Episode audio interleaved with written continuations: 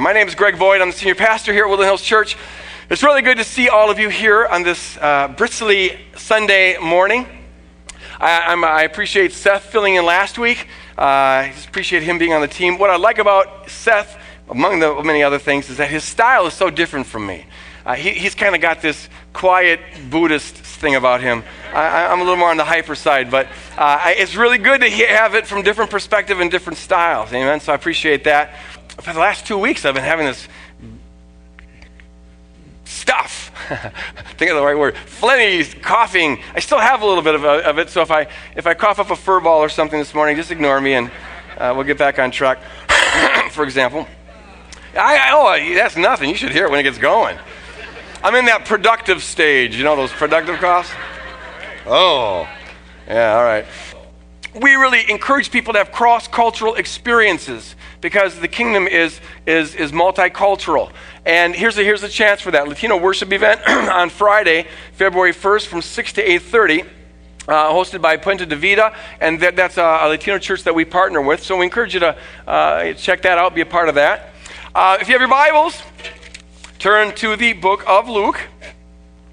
Uh, I want to say, I also announce, uh, in case this is the message that gets put up on the website, for all the podcasters, podritioners, we love you, podritioners. We've got roughly 9,000 podritioners a week who download messages. And uh, we, uh, you need to know that, uh, that we now have the sermons available with video. So you get to look at my pretty face when I'm preaching, not just listening to my uh, phlegmy voice. And so uh, if you want to do that, uh, just be aware that that is going on. Also, this is Martin Luther King weekend. And um, I, I just want to take a moment to just acknowledge him. Uh, you know, I was watching the news, as I always do every night, but the other day, and as is happening a lot lately, and will continue to happen for the next 10 months, and which will continue to irritate me for the next 10 months, but it's all about the presidential elections, as you know. And uh, they had Barack Obama on there. Uh, he was giving a, a talk. And it just, it just caused me to reflect once again on this that for the first time in history, we have got an African American man who's a viable candidate for the presidency of the United States. And that is a, I don't care what you think about his politics, I, I, I could care less about that. But the fact that that is happening is beautiful and marvelous. And that would not be happening if Martin Luther King didn't do what he did 40 years ago. Uh, he, he laid the groundwork at great cost to himself uh, to, to, to, to change the, the contours of this country. And more than just a beautiful social movement, which it was, what really impresses me about Martin Luther King is that he, he incorporated the kingdom into what he was doing. Uh, if you read the speeches that he gave before uh, he had led people on marches, he very explicitly based everything he did on Jesus Christ. And he told the marchers over and over again I don't want you marching in this if you have hatred towards your oppressor. Uh, I don't want you marching in this unless you are marching not just for your personal freedom, but for the freedom of the oppressor. I don't want you marching in this unless you can genuine say, genuinely say that you're doing it out of love for your enemy. Because Martin Luther King understood what we all have to understand that is that the only thing that can actually eradicate evil rather than just temporarily suppress it is the power of self sacrificial love. It's the power of Calvary love. And that's what makes this guy a great man. Uh, he, t- he, he, he took kingdom principles and turned it into a mass movement. So thank you, Dr. Martin Luther King. Amen. We're in Luke chapter 11, and we're uh, going to finish up our, our series on the Lord's Prayer as it's found in Luke. And I want to entitle this message rather ominously Can God Trust You? Can God Trust You? It says one day Jesus was praying in a certain place. When he finished, one of his disciples said to him, Lord, teach us to pray, just like John taught his disciples. Jesus said to him, When you pray, say, Father, hallowed be your name, your kingdom come. Give us each day our daily bread. Forgive us our sins, for we also forgive everyone who sins against us. And, and this is the passage we're going to look at today, Lead us not into temptation. Lead us not into, into temptation. Pray with me here for a moment. Lord, uh, this is a difficult passage. I pray you help us to use all of our mind to struggle with this, to do it with integrity and authenticity, to worship you with our mind that you've given us, and that means thinking. And Lord, I pray that you use this thinking to build your kingdom, open our hearts and our minds for the invasion of your kingdom, that we'd walk out of here more thoroughly dedicated to your kingdom than we were when we came. In Jesus' name we pray, and all God's people said, Amen. This is a, a, a, very difficult passage. Uh, it's funny because we probably, many of us in this room, have prayed this prayer many, many times lead us not into temptation, without realizing that it is, maybe without realizing what it really means. And it is genuinely difficult. As I got into this, uh, I was actually hoping that Seth would preach on it next last week so I wouldn't have to preach on it, but he didn't, the weenie. Uh, and so, so I've got to deal with it. This is a very difficult passage. So that means this message is going to be a teaching message. It's one that you're going to have to put your thinking caps on. Uh, it's not going to be the kind of message where you get warm fuzzies and want to run the aisles and shout hallelujah. Uh, some messages are maybe like that, but this isn't one of them. This is one of these thinking passages. And what we do at Woodland Hills Church is just verse by verse wrestle with the text. And this is a, a difficult text. Lead us not into temptation. What are we asking God to do? Here's what the text certainly does not mean, and then we'll try to figure out what it does mean. It doesn't mean that we're supposed to ask God not to tempt us. See, sometimes I, I think we think like that. Here's what the text does not mean. I'll illustrate it. Um, when I was a new Christian, I had been a Christian about six months. Uh, I was dating this girl up in, uh, I was a senior in high school, and she was a uh, uh first year in uh, uh, St. Cloud State University and I was dating her. And so one weekend I went up to visit her. And we, we kept it godly. I don't want any rumors, whatever. I, I, I stayed in a different dorm and all that. But uh, I went to visit her for a couple of days. So I went up on Friday, was going to come back on Sunday. My dad had told me uh, that I, I needed to keep the tank full because we were in one of these deep freezes that Minnesota goes through. You may have heard about it. Uh, but this is back in the 70s before we got blessed with global warming. So we had deep freezes that now, now we're crying because it's gone on for 50 hours without getting above zero. Back in the 70s, oh, we'd go weeks without getting above zero, and we liked it that way. that was back in the days when you had to be tough to be in Minnesota. Now it's just. Okay, anyways. So we were in the middle of one of these deep freezes, hadn't got above zero for a while, and he said, Greg, make sure that when you park your car, you have a full tank of gas because you're driving this junker and it's going to freeze. The tank's going to freeze, it's going to be a mess. So I drive up to St. Cloud State and park my car, and of course I forget to fill it up. In fact, it was on empty. On Sunday, I go to start the car, and nothing's happening. This thing is, the tank is just frozen. On top of that, I had lost my wallet. Uh, and so I had to call my father, who had to drive up to St. Cloud State and help me out with this frozen car. He was not happy. We get up there, not much is open on Sunday. We had to find the special kind of fluid that you pour into the tank to, uh, you know, to de-ice it or whatever. Finally got that going, had to uh, search for a couple hours to, to find the right stuff. He's very, very mad. Get the car going. Uh, we're now driving home, and we stop at McDonald's to eat. He says, Greg, keep the car running because, you know, I, I, I don't want to risk it not starting again. So we get inside of McDonald's, and we're eating, and my father just says, you didn't lock your doors, did you? All of a sudden, I realized I did lock my car doors. And my dad says, then how are you going to get back into the car? The, car? the keys are locked in the car, and the car is running. This is marvelous, Greg. He's madder than a hornet. We got to now find a, a coat hanger to break into the car. That's hard to do when you're in a McDonald's. Finally got a coat hanger and finally broke into the car. I had to destroy the rubber in the windows. There's an old junker, so that was back in the days when you could do that, where you had to shimmy in there. It's so cold. He's swearing eight swear words a second. Well, you know, we're, we're, we're getting at this thing. He's so mad. Finally, we get in there. He takes off for home. There's something I had to do, and he says, Make sure that you're not late. So he takes off, uh, drives home. I get in the car, and I get a long ways behind him where I can't see him any, any, any longer. Uh, and I end up getting lost. I'd only been up to St. Cloud State uh, once before, and on the way home I got lost. He gave me directions just in case, but I, I missed a turn or something, and, I, and now it's getting dark, so I can't see that all that well, and I'm lost. I don't even know if I'm going in the right direction.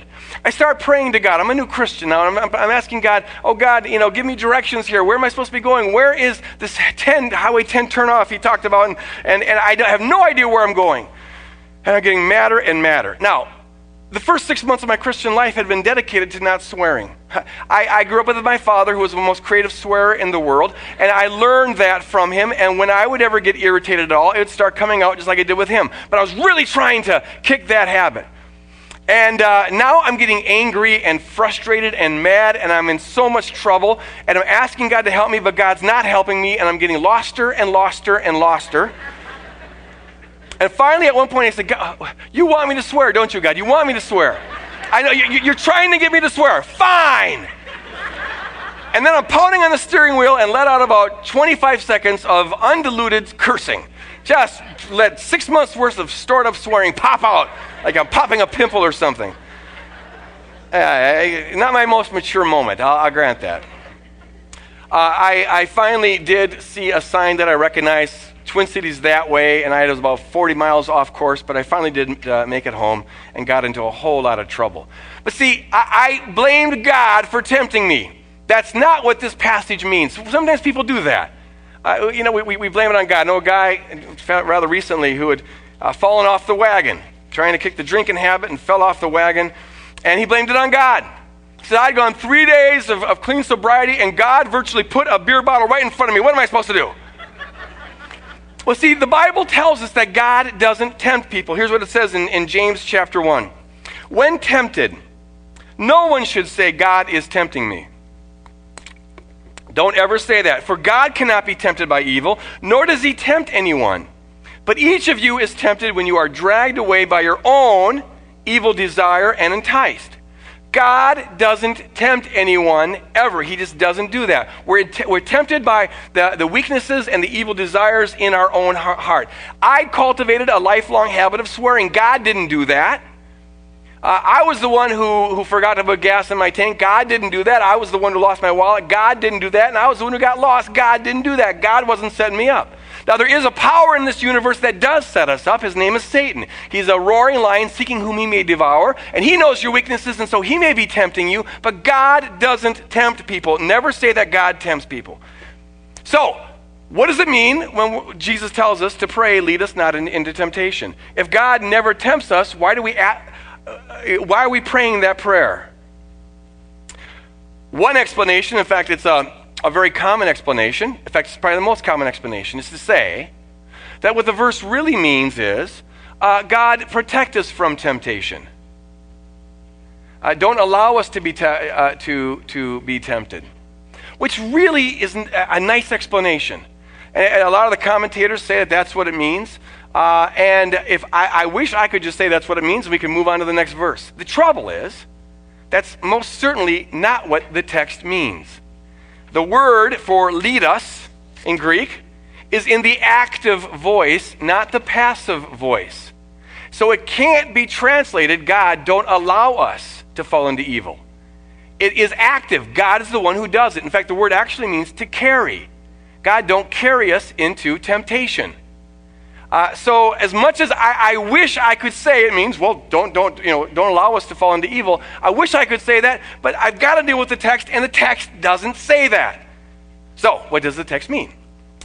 Maybe we'll have more luck figuring out what this text means by looking not at the word lead us, but look at the word temptation. Now, the word temptation in Greek is peirasmos. Peirasmos. Remember that word, peirasmos.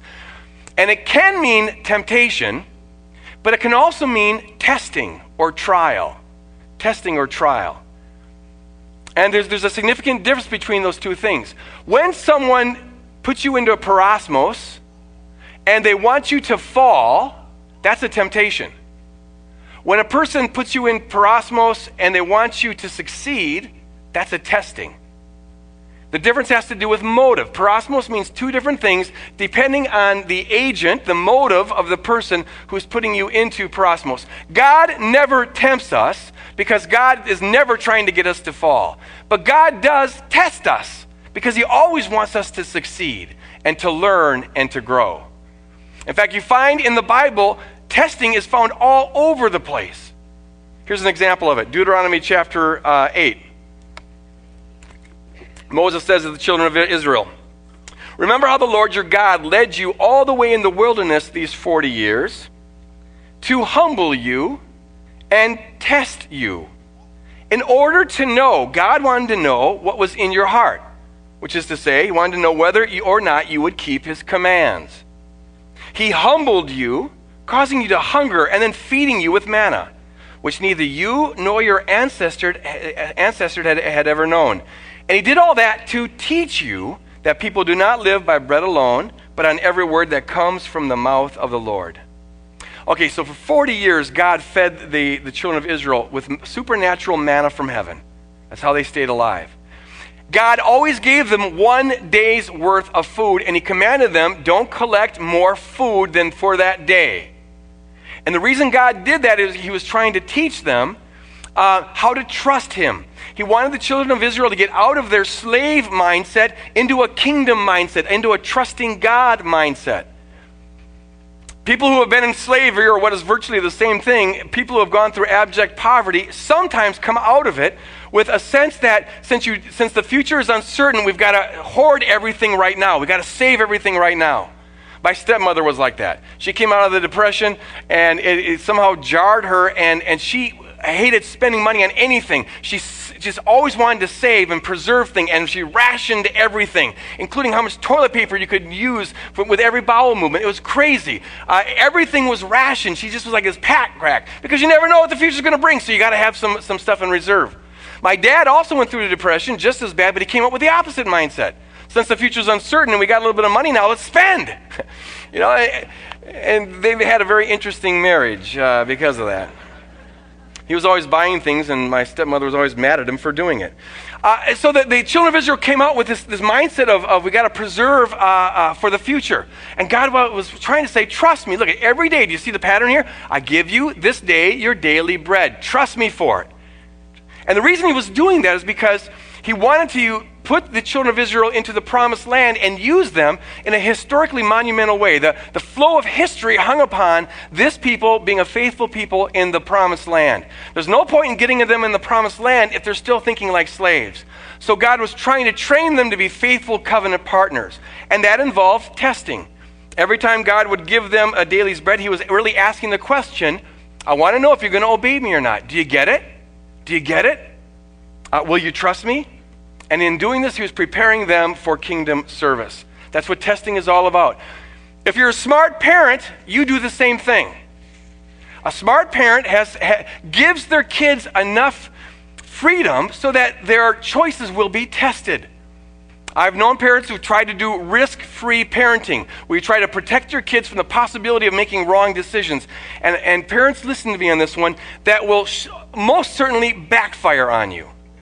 Uh, kids need to grow, develop a character whereby they own their own decisions, and that means within reason they have to have the capacity, be given opportunities to make bad decisions. Otherwise, they can't make meaningful, good decisions.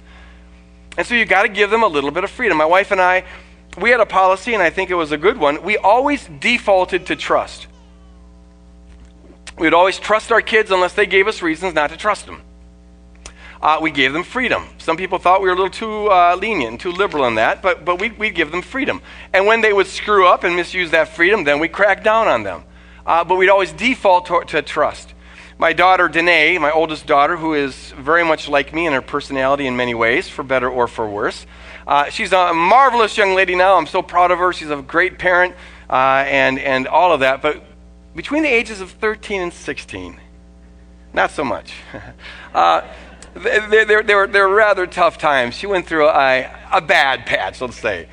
Oh, we needed the grace of God. And so sometimes she would uh, act out in ways. We, we, there's a period of time where we, we caught her smoking and we caught her drinking. It was really weird because she was also a track star, but she was doing all this other kind of stuff, which was exactly what I did. I, I was uh, in track and ran long distance, but I was also doing all this other stuff, way worse than she ever did, that I never told her that. I always acted like it was the end of the world when I caught her smoking, and inside I'm going, thank God it was only cigarettes. Uh, should have seen what I was doing when I was her age, but kids don't need to know everything about you. Not, not, now they know, but not then. So, so we, we took away her privileges. But slowly she earned them back. You know, you, you, there has to be an end point to your punishments. And so, you, know, you, you, don't want to break their spirit, you give them hope. And so, after a month or so of grounding, uh, you know, she had been really good and, and, and she wanted to go to a party. Uh, it was actually at a, a youth, uh, uh, a teen club. And uh, so we said, Well, Danae, can we trust you? Are, are you to the point where you've learned and, and can we trust you now? She goes, Oh, yeah, yeah, yeah, yeah, I, I, I promise. So I uh, drove her and her friends to the youth club, the teen center, and dropped them off and uh, said, Okay, I'll pick you up at 11 o'clock. But now I'm giving this freedom here, but I am testing her. I'm not tempting her because I want her to succeed, but I am testing her. I'm, get, I'm letting her do what she wants to do, and it's a test. So I don't come back at 11 o'clock, I come back at 10 o'clock. I'm a smart man. And I sit way in the back, in the corner.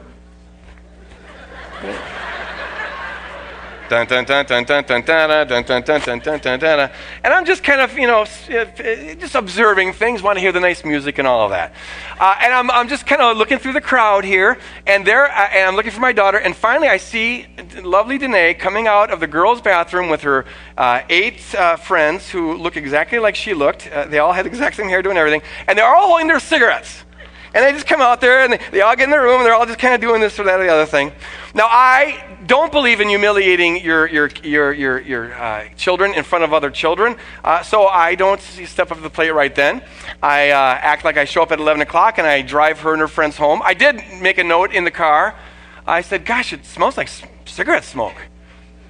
And these little hypocrites, they're all like, Oh, yeah, some of the kids were smoking and they're so gross. I'm thinking, You little hypocrites. Uh, I tell you, I tell you. But okay, so then when I got home, I killed my daughter. Of course, you know that's just what. Uh, she was grounded, grounded for life. But see, it, it, was, it was a test. I wasn't tempting her, uh, but I was testing her, and and and we need to do that. Parents need to do that. That's basically what what, what God does. Out of His love, He He tests us because he wants us to grow. He's refining us. He wants to build our character. And with each test, he's really asking the question can you prove yourself trustworthy in kingdom service? And, and with each test that we pass, with every right decision we make, our character becomes more kingdom formed. And, and the more our character is kingdom formed, the more equipped we are for kingdom service. You might remember the parable of the talents uh, that Jesus taught. A talent was just a, uh, a monetary unit in the first century. And they, Jesus tells a story of this master who gives his servants uh, some 10 talents, one, uh, some f- five, and another one one. And he's testing them. He wants to see what they're going to do with this money. He goes away for a while, and when he comes back, he says, Okay, what'd you do with my money? And the, the, the, one guy didn't do anything with it, and so he gets the money taken away from him. But the other two doubled it, and so they get rewarded. And here's what Jesus says his master replied to one of the faithful servants. He says, Well done, good and faithful servant. You've been faithful with a few things. I will put you in charge of many things. You've proven yourself trustworthy. Come and share your master's happiness. Now, here's a very important teaching.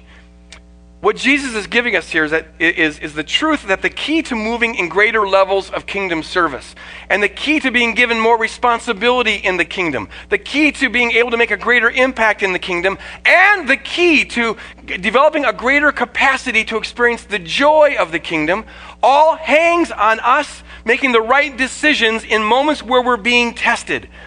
God has given you gifts, and God's given you talents, and God's given you resources, God's given you time, and there is a calling on your life because we're all called to ministry.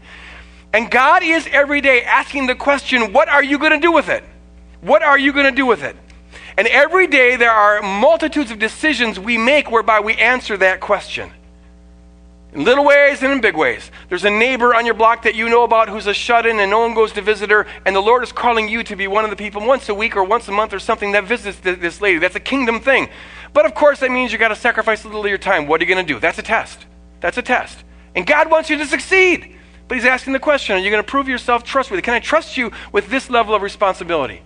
You get a new, uh, you get a big bonus for, for Christmas. And the Lord is saying, hey, you know what? I want you to invest that with these poor folks and this much in the kingdom and this much you can keep to yourself. But there's a part of you that says, I want the whole thing because now I can buy that new platinum TV or whatever they're called.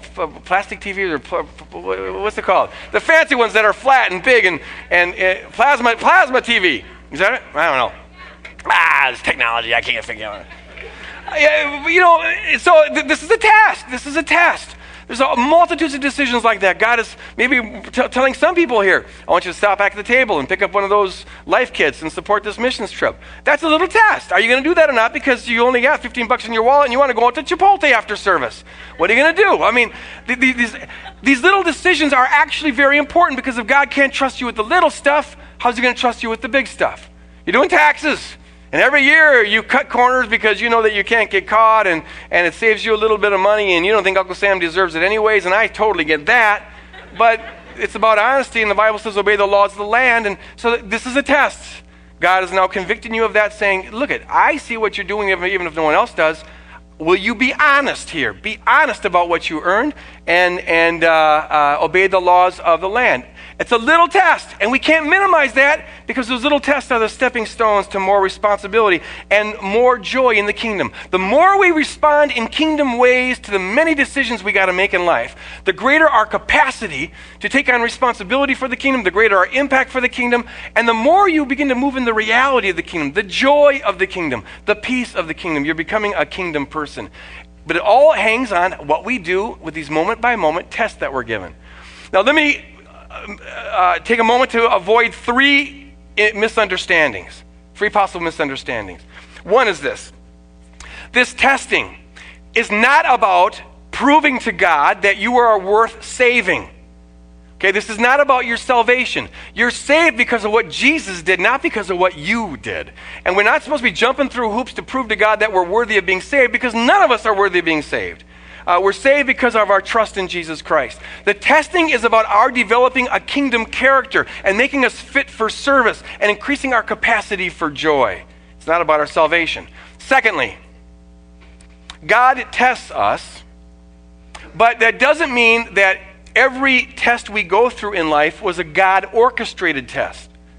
In fact, most of the tests that we go through are, are, are, the result of choices that we make and choices that other people make. Now, God uses these to see if we're going to remain faithful uh, as covenant partners. God uses these to refine our characters, but it doesn't mean that God was behind the scenes orchestrating that particular test as though God's going to control all of your choices and, and other people's choices. He responds to the choices that you and others make to see if you're going to be a kingdom person or not and to refine your character, but he didn't bring it about, which leads to a third very, very important uh, misunderstanding to avoid. God does test us. But it doesn't mean that every hardship we go through is God testing us. I knew a lady a number of years ago whose daughter, teenage daughter, was killed by a drunk driver. And um, her pastor, God bless him, he was well intentioned, but he said to her, Well, you know, you must be a real warrior for, for God because God will never test us beyond what we are able to handle. And this, understandably, uh, enraged this woman towards God. You mean God killed my kid to put me through a test? And it's because I'm so strong? He knew I could handle it? I wish I had lived my life being very, very weak. Thank you very much. And she got a picture in her mind, and, and you can understand this, of, of some kind of a, uh, like a Nero, uh, some kind of twisted, tyrannical uh, king in the ancient world who, who has got loyal subjects and picks out one of those subjects and says, Will you remain loyal to me under all conditions? And they say, Yes. He goes, Oh, I want to test that. And so he takes out one of your kids and shoots, shoots them. He says, Now will you still remain loyal to me? I mean, it, it, it just really jaded this lady's picture of God. Now, it's true, of course, that God will never test us beyond what we are able to handle. That's true. But nowhere in the Bible does it say that every hardship we go through is such a test. A very important distinction to make. The, the, the, the, nightmarish hardships we go through are the result of the fact that we live in a war torn creation uh, that is populated with free agents, human and angelic. And free agents sometimes make dumb and sometimes make evil decisions, which have very nightmarish impact for other people. Now, of course, God is involved in that. God will use that to redeem, bring redemptive kingdom value out of that. It doesn't catch God by surprise, of course not. Uh, God's got a plan in place to turn this for good. That's all true. But it doesn't mean that God was involved in bringing that situation about. Very important if we're going to keep a Jesus looking picture of God in our mind. If I, this afternoon, which I promise you I won't do, but if I decide to go home and get drunk and get behind the wheel and go out driving and I end up killing some kid, that's about me, it's not about God. Uh, God didn't make me get drunk. I did that. God didn't make me get behind a wheel. I, I, I, I did that. And God didn't make me hit this kid. I did that. I suspect the Holy Spirit was screaming the whole time, Don't do this, don't do this, don't do this, but I've got free will and I can go my own way if I, if I choose to. Now, God will use that and bring whatever redemptive value out of it, and He's a genius at that, but that doesn't mean that the kid was killed to put the parents through a test. God tests us, but not everything is a God orchestrated test. Amen. Okay, now, I'm sure you will agree that that is all wonderful, brilliant kingdom insight. Amen? All right. The trouble is, the trouble is, we still haven't explained the text. In fact, in some ways, we've just made it more difficult. Because now we've got to wonder if testing is so important for our character development and for our growth and even increasing our capacity for joy, why would Jesus tell us to ask God not to put us through it? Lord, lead us not into testing, even though we know it's good for us, even though it will increase our capacity, even though we know it will build our character. Eh, what are we supposed to do with that? I don't know. Go home, figure it out. I, you guys are always looking to me for answers. Why? I got to answer everything. Okay, well, this is what I get paid to do. So, here, tell you what. I did a little research. I'm going to give you three options here. And they're not mutually exclusive, and all of them have some degree of plausibility. What does it mean when, when we pray, Lord, lead us not into what I believe should be translated a time of testing? Okay, some would say, some commentators would say, well, look at testings are not pleasant. And so it's just a normal human thing to say, please don't make us go through that. And even though we know we need it, it's, it's, we're just being honest with God when we say, please don't lead us into that. It's just a, you know, a human prayer. Uh, and that's a possibility. But on the other hand, it strikes me as odd that Jesus would encourage us to pray a prayer that we know God's not going to answer. Even though we, we know you're going to do it, please don't have us go through testing. I, I, just have a little. Plus, the Bible says, count it all joy when you go through testings. So, Lord, we know that will give us joy, but please don't lead us into joy. I, I just can't quite.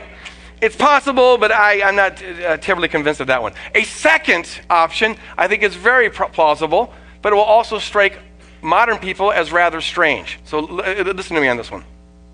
Many scholars argue that the peirasmos, the time of testing that Jesus is talking about, is not peirasmos in general, but a particular kind of peirasmos. We're not saying, Lord, uh, keep us from the unpleasantness of, of, of testings in general, but please keep us from a particular kind of testing. Here's the background on this. We know that peirasmos was used by uh, uh, Jews of the first century, by many of them, to refer to a specific testing that was going to happen at the end of the age. Uh, most Jews of the time believed, and this is certainly found in the New Testament, that at the end of the age, uh, the, uh, uh, Satan would throw his best stuff at the earth. All, literally, all hell would break loose. God would intervene. There'd be a tremendous battle uh, God versus Satan, good angels versus bad angels, and God's people versus the evil people. Uh, and, and they saw this end time sort of apocalyptic uh, thing happening. And they believed that that would be a time of tremendous peirasmos, of tremendous testing. And many they thought would fall away. And so, if that's what Jesus is referring to, and if you put it in its historical context, it very well could be, then what Jesus is saying is, and ask, pray that God uh, doesn't have you go through that end time testing. Now, many scholars argue that that end time testing in the New Testament, anyways, isn't about the end of the world. It rather has to do with the end of the world as the Jews knew it um, uh, the end of Judaism as the Jews of the first century knew it, because in 70 AD, the temple was destroyed, Jerusalem was destroyed, and Jews were kicked out of Jerusalem. And that really brought an end to the age of temple Judaism, that Judaism that was centered on Jerusalem and on the temple and on animal sacrifices. All that came to an end in 70 AD when the Romans viciously crushed the Jews and, and, and, and, and kicked them out of, uh, out of Jerusalem. And many scholars argue that that is the end of the age that Jesus and others are talking about in the New Testament. And they use language that looks like it's about the end of the world because that was standard symbolic talk of the first century. It's called apocalyptic language. One thing that gives that credence is that Jesus, when he's talking about the wars and rumors of wars and, and, and uh, you know, all of this nasty end time stuff, he says in Matthew uh, 24, this generation will certainly not pass away until all these things have happened. The wars, the rumors of war, the moon turning to blood, the sky being darkened, and all that kind of stuff. He says that his generation wouldn't pass away until all these things were fulfilled. And so that, that it, it, many scholars argue that it looks like a symbolic way of talking about the destruction that happened in 70 AD. But other, other scholars disagree with that. Either way, it would apply to us this way. We know that when the Lord comes back, it's going to be rather unpleasant. There's, whatever is not consistent with God's character is going to be purged and judged, and, and, and the Bible does talk about that, uh, being judged by fire, 2 Peter chapter 3. And so, the, if this interpretation is right, what we're to be asking God for is keep us from the end time havoc that's going to uh, enter in on this world. Okay, a third thing is this. The third possibility, which is not incompatible with these first two, is this. And this is one I find to have the most force. We've seen throughout our study of the Lord's Prayer that we're not just asking God for things, but we're also, in the process of doing that, pledging ourselves to be a certain kind of people. We're, we're, we're pledging ourselves to be the kind of people through whom the things we're asking God for get done. So, for example, when we prayed, hallowed, uh, when we studied, hallowed be your name, we saw several weeks ago that part of what's involved in that is the pledge that we're going to keep your name holy. Lord, we're, we're going to keep your name, we're not going to let your name get mixed up with all sorts of mundane uh, pagan stuff and politics and the things of that sort. Keep your name separate, holy. And when, when, when we pray, God, uh, uh, Lord, let your kingdom come, we saw several weeks ago that part of that is a pledge to be a kingdom person and therefore the means by which God's kingdom comes. So also, to pray, Lord, lead us not into temptation, is to pledge to be the kind of person, lead us not into testing is to pledge to be the kind of person that no longer needs to be tested. Uh, it, it really is just the flip side of saying, Lord, let your kingdom come. Because if you're the kind of person through which God's kingdom comes, to that degree, you're not going to need to be tested. Because the only purpose for a testing is to make you a kingdom person. See how this goes? And so we're saying, Lord, uh, make me the kind of person that no longer needs to be tested. Uh, yes, there's decisions we'll make every day, but Lord, let my character be such that I do those things that should be done automatically without having to go through this pull in both directions. And our goal is to have our kingdom formed in that way. Lord, lead us not into this time of testing and help us to become the kind of people who no longer need it. I want to end by just returning back to the opening question Can God trust you? The reality is this we, like the children of Israel, are in the wilderness stage of existence. The promised land is yet ahead of us. And this is the time of testing. This is the time when we, we form our character. This is the time where God is waiting to see whether we'll, we'll, uh, we'll become faithful covenant partners. And so we, we need to frame our decisions in life in these lines. We need to take, be aware that there is no, deci- there's nothing in our life that is so small that God is not concerned with it. In fact, sometimes it's the very, very small things that are the most important. Because if we can't pass the small test, He's never going to make us responsible for the bigger ones. And so uh, the question I want to ask us is this. In fact, would you close your eyes and let the Holy Spirit help you answer this question? Is there an area of life that you are now being tested in?